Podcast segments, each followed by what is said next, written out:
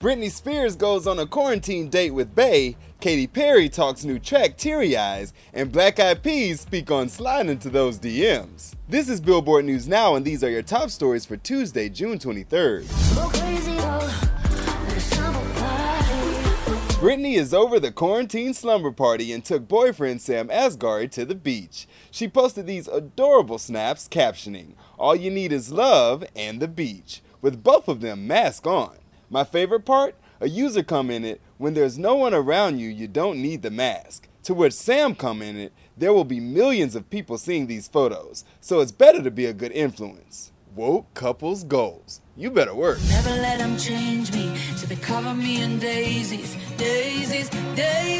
Daisies isn't Katy Perry's only new offering. She stopped by a Connecticut radio station and spoke to Adam Rivers about a new song off her upcoming fifth studio album that fits perfect for the pandemic. There is one song on the record called Teary Eyed, um, and it, it's really about just dancing through your tears and I'm like, wow, that really resonates. That that that slaps. That hits hard for me right now. Cannot wait. But the Black Eyed Peas new album translation is already here, and they get candid about their collabs. Mamacita, mamacita, que bonita.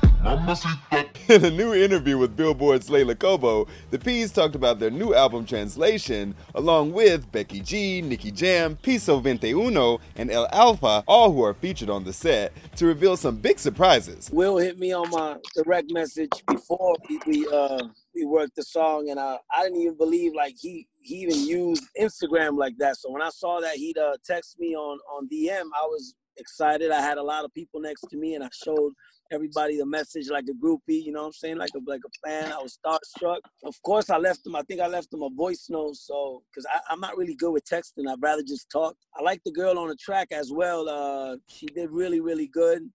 J Rey. Uh, that's me. Hey. That's J Rey. yep. Gave it that. Hey. Gave it a twist. You know what I'm saying? So uh, I'm gonna tell you, girl, you got a lot of talent, and your voice got a lot of soul. So I. Yeah, thank you. Okay. Sky's the limit. You're going to kill a game, girl. And the interview had some heartfelt moments, like J. Rey Soul's thoughts about joining the iconic group after Fergie's departure. The Black Eyed Peas is like my big brothers. I met apl.de.ap from the Philippines. I'm half Filipino, half black. Uh, I was doing The Voice when I met him, and um, after the show, he was like, you know what? I want to help you with your career and fly you to the States and introduce you to my brothers, right?